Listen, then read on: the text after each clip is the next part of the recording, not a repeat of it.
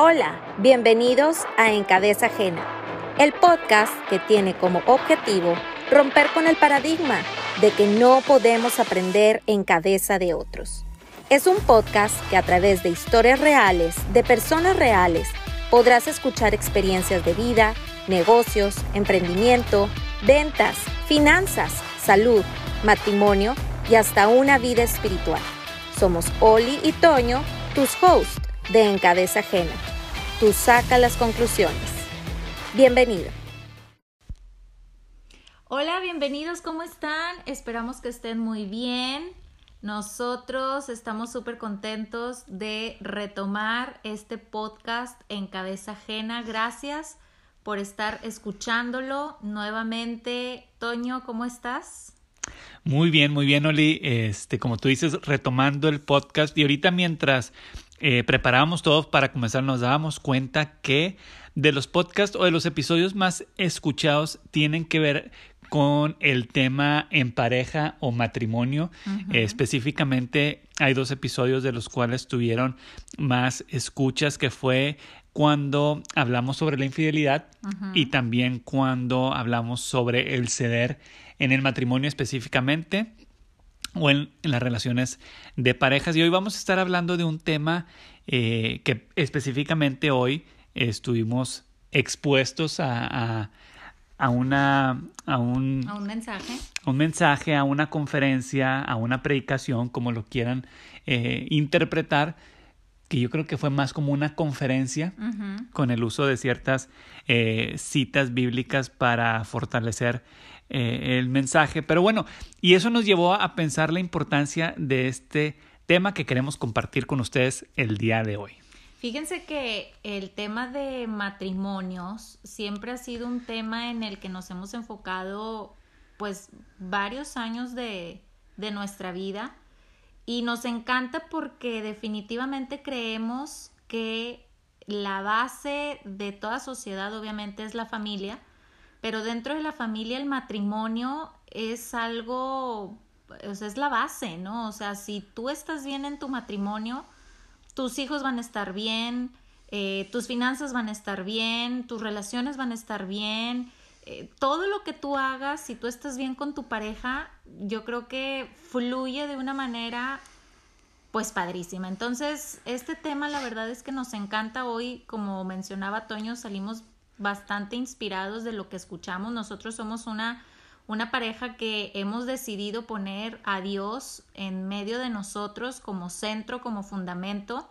Y a través de los ya 15 años que tenemos de casados, hemos pasado por muchísimas situaciones y hoy platicábamos de que no hubiéramos salido adelante, inclusive yo creo que ya hasta nos hubiéramos divorciado si Dios no hubiera estado en la ecuación de nuestro matrimonio. Entonces hoy queremos compartir contigo tres cosas fundamentales, básicas, que pueden ayudarte si tú eres casado, eh, tienes esposa, esposo, si estás pasando por una situación complicada dentro de tu matrimonio o si estás pensando en casarte, estas tres cosas son algo que tienes que poner ahí bastante atención para que te ayuden a tener un matrimonio feliz, pleno y, que lo disfrutes, porque el matrimonio fue diseñado por Dios para eso, para disfrutarse, para hacer la vida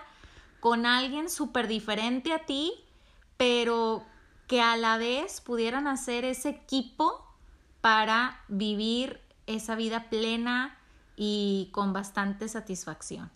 ¿Correcto, Toño? Sí, y, pero, pero también alguien, alguien a lo mejor que se quiere divorciar. Sí, o sea, alguien que está ahorita en este momento considerando esa opción, eh, que definitivamente habrá momentos donde eso es lo mejor y es lo necesario. ¿Por qué? Porque puede haber que ya haya un daño eh, físico, por ejemplo, un daño psicológico fuerte, ya sea solo con la pareja o incluyendo a los hijos. Y yo creo que en ese, en ese momento definitivamente es necesario hacer un cambio e, inclusive huir de esa situación. Donde hay violencia. Donde hay violencia. este, Abuso. abuso, una falta de respeto ya que es constante. Eh, definitivamente eso está, o sea, eso sí, nosotros somos pro de que si hay una situación de ese tipo, hay que salir huyendo, ¿verdad? Totalmente. Y esto viene también desde una perspectiva, eh, en inglés es como de un setback a un comeback. ¿Y qué significa esto? Por ejemplo, eh, específicamente yo ayer estaba viendo una película que me gusta mucho, que no creo que la hayas visto tú. Se llama... No me invitaste a verla. No, no, porque estabas ocupada. Ah, ok, ok. Pero bueno, se llama Anápolis. Ok. Sale, para los que les gustan mucho las películas, sale James Franco y sale también Jordana Brewster, que es la que sale en, No la conozco. en Rápidos y Furiosos. Pero bueno, se trata, bueno, se trata de todo un todo un tema de esta persona que quería pertenecer a una academia naval. Y específicamente hay, hay una trama de, gran parte de la trama de la película es cómo eh, el, el, el, el personaje de James Franco se prepara para tener una, que eran las brigadas, que era como este torneo muy importante de box y, y, y era una persona que, que, venía rezagada, rezagada, rezagada, rezagada. Y, y, eso es el setback, o sea, que tú estás, vas más que avanzar, vas en retroceso, ¿no? Uh -huh. Finalmente, este, bueno, pues sí se les voy a spoilear la, la película, James Franco gana y tiene, tiene un comeback en la película. Un retorno, un, un regreso. Exactamente, un regreso a tener un resultado eh, entre comillas favorable. No se lo voy a spoilear por completo porque pasa algo después de que se termina la pelea, pero lo mismo puede ser en nuestros matrimonios que venimos de, de ir para atrás y para atrás, para atrás, como, como siempre estos, eh, bueno, escuchábamos un ejemplo de Tiger Woods, también que Tiger Woods hace unos años tuvo un caso este, muy sonado, un caso mediático en cuanto a su matrimonio y si había habido eh, una especie de infidelidad y muchas cosas. Y eso le trajo como consecuencia pérdida, este, la gente dejó de seguirlo. Dejó de confiar en él. Ajá. Este, y dejó bueno. De, en tor torneos, eh, marcas ya no lo, este, no querían gustaban. patrocinar. Y bueno, ¿cuál fue su comeback o su regreso triunfal? Bueno, fue volver a ganar el Masters, pero bueno, pero es lo mismo que nosotros queremos compartirte el día de hoy, que probablemente tú en este tema probablemente puedas estar en retroceso, estés perdiendo confianza, estés perdiendo dinero, tiempo, vayas amor. en retroceso, amor, eh, cariño, de todo. Pero Respeto. con esto puedes avanzar hacia esa parte de tu retorno y de tener un, eh, un retorno positivo y un resultado positivo específicamente en tu matrimonio. Así que, Oli, te dejo con el primer punto que, que quieras compartir. Pues bueno, el primer punto es que nosotros en el matrimonio tenemos que enfocarnos en nuestro propio comportamiento y no en el comportamiento conducta de nuestra pareja. Generalmente siempre pensamos que el que tiene la culpa es el otro. O sea, si tú cambiaras, Toño, yo entonces podría ser feliz, estaría plena, contenta, alegre, pero como tú no cambias, como tu actitud y lo que tú no avanzamos. haces, no avanzamos. Entonces nos enfocamos en el otro en vez de en mí. Ok, te quiero decir algo bien importante y a la gente que nos está escuchando que Oli daba una introducción de que hemos eh, estado, bueno, trabajando en el tema de los matrimonios y apoyando en algunas ocasiones a parejas. Esto no nos hace ni mejores ni con un mejor matrimonio. Ah. Sí, ni mejores papás, ni con unos hijos perfectos. Esto tenemos que partir de esa base que nosotros mismos, si hemos llegado a una conclusión y a un aprendizaje, es poder entender, reconocer que no estamos nunca exentos de nada. O sea, no estamos exentos de un divorcio, de violencia, de infidelidad, de, de ser malos padres, este, de, de, muchas cosas. No estamos exentos de todo esto. Entonces, a la luz de esto y bajo esta, bajo este lente o bajo esta lupa, es que te queremos compartir cosas que nos han funcionado. Y como decía ahorita, Oli, enfócate en tu comportamiento. Y eso es clave. Y hoy, bueno, específicamente este fin de semana, ahorita estamos grabando en un domingo y esto saldrá un día después de la grabación. Va a salir el lunes. ¿Qué número es mañana? Uy, no. pues. Lunes 20 26, 26 de abril del 2021 pero específicamente este fin de semana creo que también pasa con los, con los hijos y nuestra relación con los hijos, de que estamos esperando cambios en nuestros hijos y creo que puede ser aplicable en todo, En eh, todo. en el trabajo, con tus clientes, con tus compañeros de trabajo, con tus proveedores, estás esperando que todos cambien menos tú. Yo creo que es bien importante es enfócate en tu comportamiento y no en el de tu pareja y lo mismo lo puedes llevar enfócate en ti, no en el de tus papás, no en el de tus compañeros de trabajo, no en el de tus hijos, enfócate en lo que sí puedes controlar. ¿Y qué es lo que algo que puedes controlar? Es tu actitud, tu comportamiento, tu forma de reaccionar, tu forma de hablar, tu forma de callar, tu forma de actuar, de reaccionar, etcétera. Definitivamente a veces, o yo creo que la mayoría del tiempo nos cuesta aceptar que nos, que, o sea, en el matrimonio ambas partes somos responsables. O sea, no es como que yo no esté haciendo nada o, o esté haciendo algo para tener un conflicto matrimonial. O sea, tú y yo tenemos una responsabilidad que nos está llevando a tener un problema.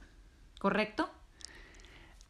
Pues sí, mira, ahorita que hablas de eso, este se dice mucho sobre el contrato del matrimonio, ¿no? Si lo llevamos a un negocio eh, donde hay una sociedad, es por ejemplo, somos tú y yo somos socios, imagínate. Ajá. Entonces podemos ser socios igualitarios donde es 50-50 Ujú. o a lo mejor tú eres un socio, tú eres el socio capitalista y tú estás poniendo el dinero para llevar a cabo un proyecto y a lo mejor tú, e- tú tienes, eres dueño del 70% del negocio y yo del 30%.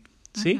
En el matrimonio técnicamente es, somos eh, pues 50 y 50. ¿Qué quiere decir esto? Que los dos vamos a poner 50-50 para llegar a un 100. Ajá. Hasta ahí estamos correctos, ¿verdad? Ajá, ajá. Pero más allá, o sea, eh, ante las leyes, yo creo que prácticamente de, de todos los países, bueno, el, contrato, el, el matrimonio sí se lleva a cabo, o se, ante la ley es un contrato, el contrato matrimonial, pero creo que le podemos dar un enfoque diferente más allá sobre un pacto.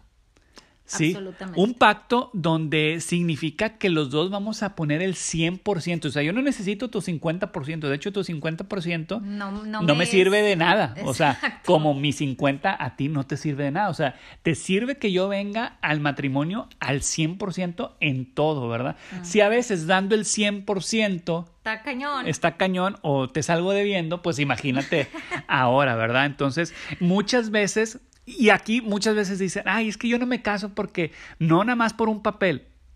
Pues te podría dar razón, te podría dar la razón, ok, no por un papel, pero imagínate aún aquellos que aún con el papel no toman, voy a, vaya la redundancia, el papel de ser un buen esposo o de ser una buena esposa. O sea, creo que eh, el acto de llevarlo en papel a un contrato matrimonial, bueno, sí, técnicamente Te es algo da que se hace responsabilidad. te, te da responsabilidad, te da derechos, eh, te da beneficios como obligaciones. y obligaciones como cualquier otro contrato que se vaya a ejercer. Pero bueno, aquí hablando del primer punto que es enfócate en tu comportamiento, en tus reacciones, en tu actitud, creo que es bien importante venir al matrimonio dando el 100, no dando eh, El 50. O esperando que el otro, el típico, híjole, o sea, yo me caso para que él o ella me haga feliz. Sí, si entras con esa, No, hombre, ya. con esa expectativa en la mente, estás frito, ¿verdad? O sea,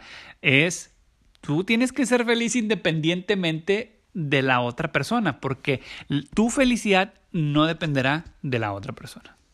Absolutamente. Porque hay veces que no me haces feliz. Con lo que haces, con lo que dices, con lo que... No sabía yo eso. Hasta ahorita me voy enterando. Pero bueno, Bueno, siguiente punto. Perdonar a la pareja. Híjole. Híjole. Pero ¿cómo que perdonar si él fue o bueno, ella fue? pero bueno, antes de perdonar, también eh, yo creo que aquí lo voy a ligar al pedir perdón. Pues es que es, o sea, son... son o Pues es que a lo mejor pedir perdón, a lo mejor perdonar puede llegar a ser más fácil que pedir perdón, es, es distinto. Pues sí es distinto, o sea, el pedir perdón tiene... O es igual de complicado. yo creo que es igual de complicado, porque el pedir perdón es humillarte, es como bajarle tres, bastantes rayas a tu Pero también perdonar. Porque en teoría, y estoy usando comillas aquí, te estás, eh, estás, te estás mostrando vulnerable y a lo mejor es como una especie de debilidad donde sí, ok, está bien, te perdono. Y a lo mejor una persona que no perdona puede mostrar como que más firmeza, este, no sé, no, no, no sé, pero creo, no sé, creo que puede ser igual de complicado tanto perdonar como, pedir, perdón. Pero definitivamente creo que hoy el punto va más orientado hacia el saber pedir perdón y lo conecto a ese episodio, episodio que hablábamos de que alguien tiene que ceder. Y generalmente quien lo tiene que hacer, mira, ahorita use la palabra tiene, creo que finalmente podemos llegar a pensar que quien lo hará primero será el más maduro de la relación. Que siempre eres tú, mi amor. Qué bueno que tú eres el más maduro siempre y has sido en este matrimonio tú. Me encanta tu sarcasmo. no, no es sarcasmo, ah, Es, verdad. O sea, yo tengo que admitir que tú eres el más maduro de esta Pero fíjate. Y en ese punto, ¿qué? Sí, sí, sí, sí. En ese punto. Bueno, Tampoco pero te me vayas a... Te empoderes. Exacto. Pero fíjate, pero creo que también, más allá de eso, debe ser un papel del hombre de tomar la posición de adelantarse a pedir perdón. Eso es importantísimo, ¿no? Importantísimo. Entonces, yo creo que, yo creo que el perdón aquí, el saber ceder a tu ego, a tu posición, a tu orgullo y poder, ¿sabes qué? Mejor voy y pido perdón. Sin importar, y muchas veces vamos a pedir perdón o tendremos que pedir perdón, y a lo mejor no fuiste tú el que la regó. Probablemente, pero fuiste el más maduro de la relación, optaste. Bueno, ah, esto está interesantísimo que hoy, que hoy hablaban eh, en esta plática que escuchamos, en el, en el en el matrimonio no se trata de quién gana o de quién pierde. Y es que siempre como que pareciera que el matrimonio se vuelve como una competencia. Y, y, y no, o sea, tenemos que entender que dentro del matrimonio no somos de bandos opuestos, o sea, estamos en el mismo bando. Si alguien del mismo equipo. Totalmente, si alguien gana, quien pierde es el matrimonio. Exactamente. ¿sí? Porque no, esto no es de decir, ok, en esta vez, esta las gano yo y esta luego las otras las ganó mi esposa. No, se trata de que qué es lo mejor para el matrimonio y muy probablemente es para el equipo. Y si lo vemos en un equipo de... Hoy estaba viendo otra película, este, me, me gusta mucho porque de ¿Qué verdad... andas tú ahora? Sí, esta película es, es viejita, eh, se llama Driven, sale, les voy a contar quién sale, sale Sale Cristian de la Fuente, un actor que sale en, novelas mexicanas, sale, este, sale Sylvester Stallone, sale también Burt Reynolds. Entonces, para los que no saben, pues ahí googleenlo, ¿verdad? Pero para los que les gustan esos tres, este, bueno, eh, bueno, esos dos, Burt Reynolds y, y, y, Sylvester Stallone, que para mí son de mis, de mis favoritos. Bueno, y esto habla, e, es sobre una, sobre una carrera de, de sobre Fórmula 1, ¿no? Entonces, es bien interesante cómo en Fórmula 1 hay, equipos o una escudería, ¿no? Vamos a decirle que está el equipo Motorola. Entonces, en el equipo Motorola puede haber tres corredores, perdón, y uno es el que va, el que está apuntado para ganar, mientras los otros dos solamente van a estar ayudando a que se cumpla el propósito de que ese otro gane. Okay. Y probablemente, entre comillas, los otros nunca van a ganar. Y, por no, y no ganar significa que no estarán en el podio. Porque habrá otro que sí estará del mismo equipo y que recibe y, que lo ves con la champaña y aventando.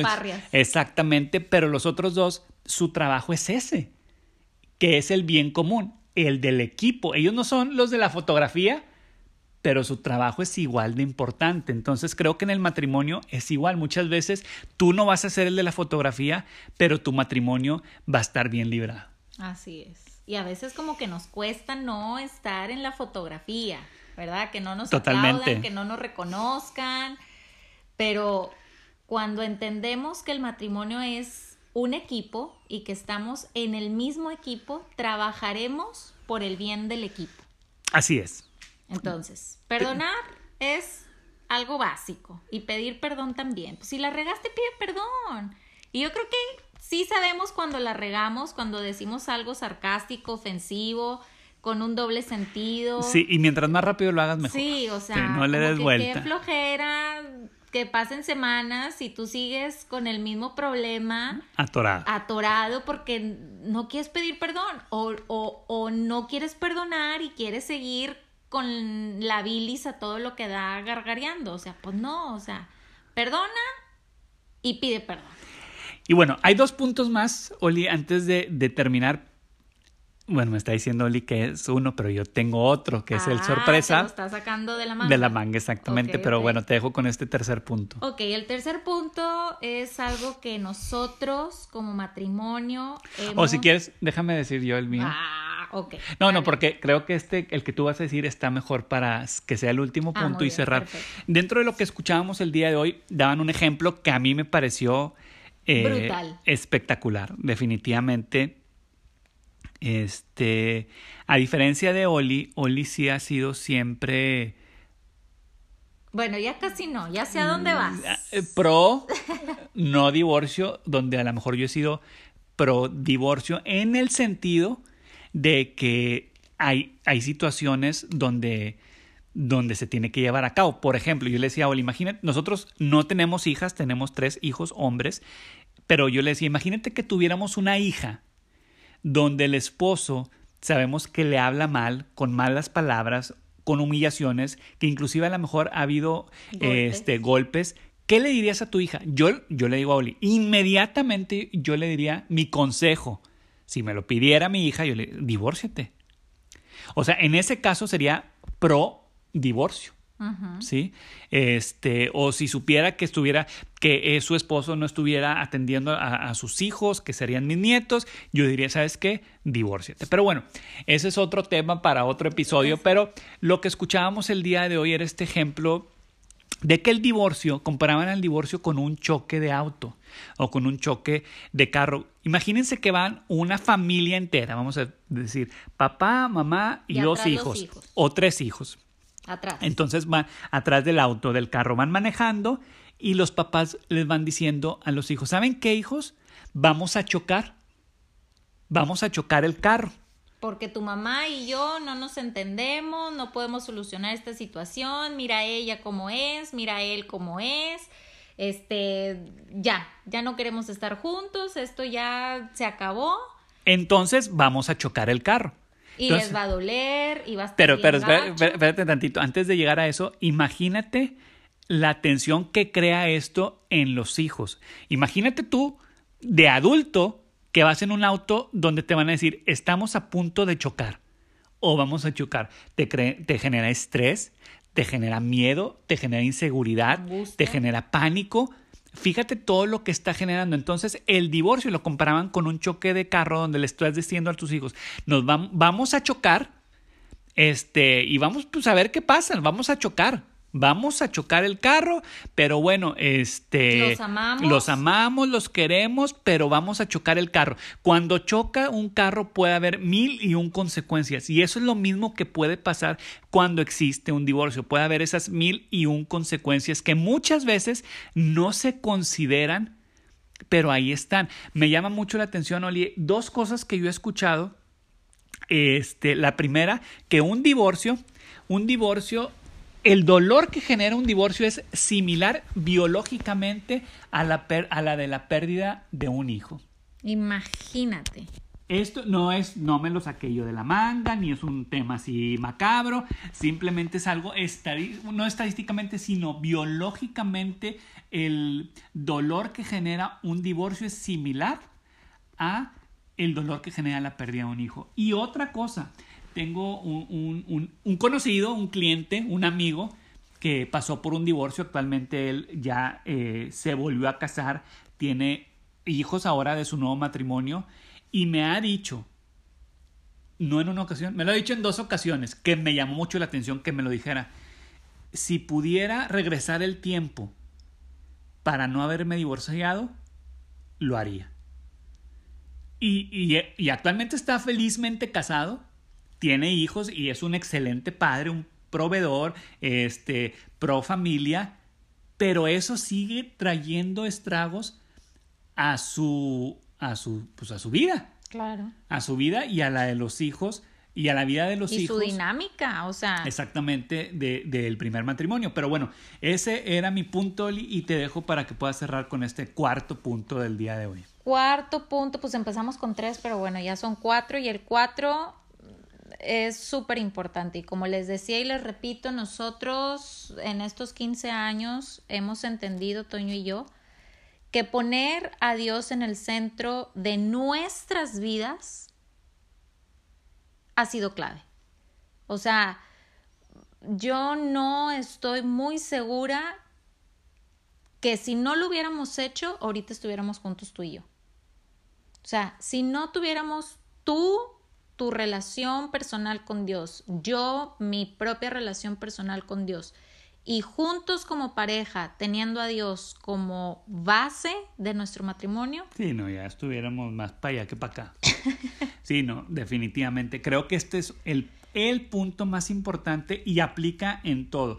Así como decíamos en el punto número uno, aplica para todo. Enfócate en tu comportamiento, enfócate a ti. Yo creo que también poner a Dios como el centro de tu vida aplica para tener un buen matrimonio, eh, una buena relación con tus hijos, en, este, tus en, tus finanzas, que te vaya mejor en el trabajo, en tus proyectos, eh, en todo lo que hagas. Yo sí creo que el poder poner a Dios en primer lugar o hacerlo una prioridad en tu vida si cambia las situaciones totalmente y puede llevarte estos retrocesos a estos retornos de resultados positivos. Así es, confiamos que Dios es la fuente de todas las cosas buenas y, y que nosotros en muchas ocasiones no somos buenos, de hecho, no somos buenos, o sea, la Biblia dice que no hay nada bueno en el ser humano y que por eso Jesús tuvo que venir para que a través de él pudiéramos tener todas esas cosas buenas que solamente provienen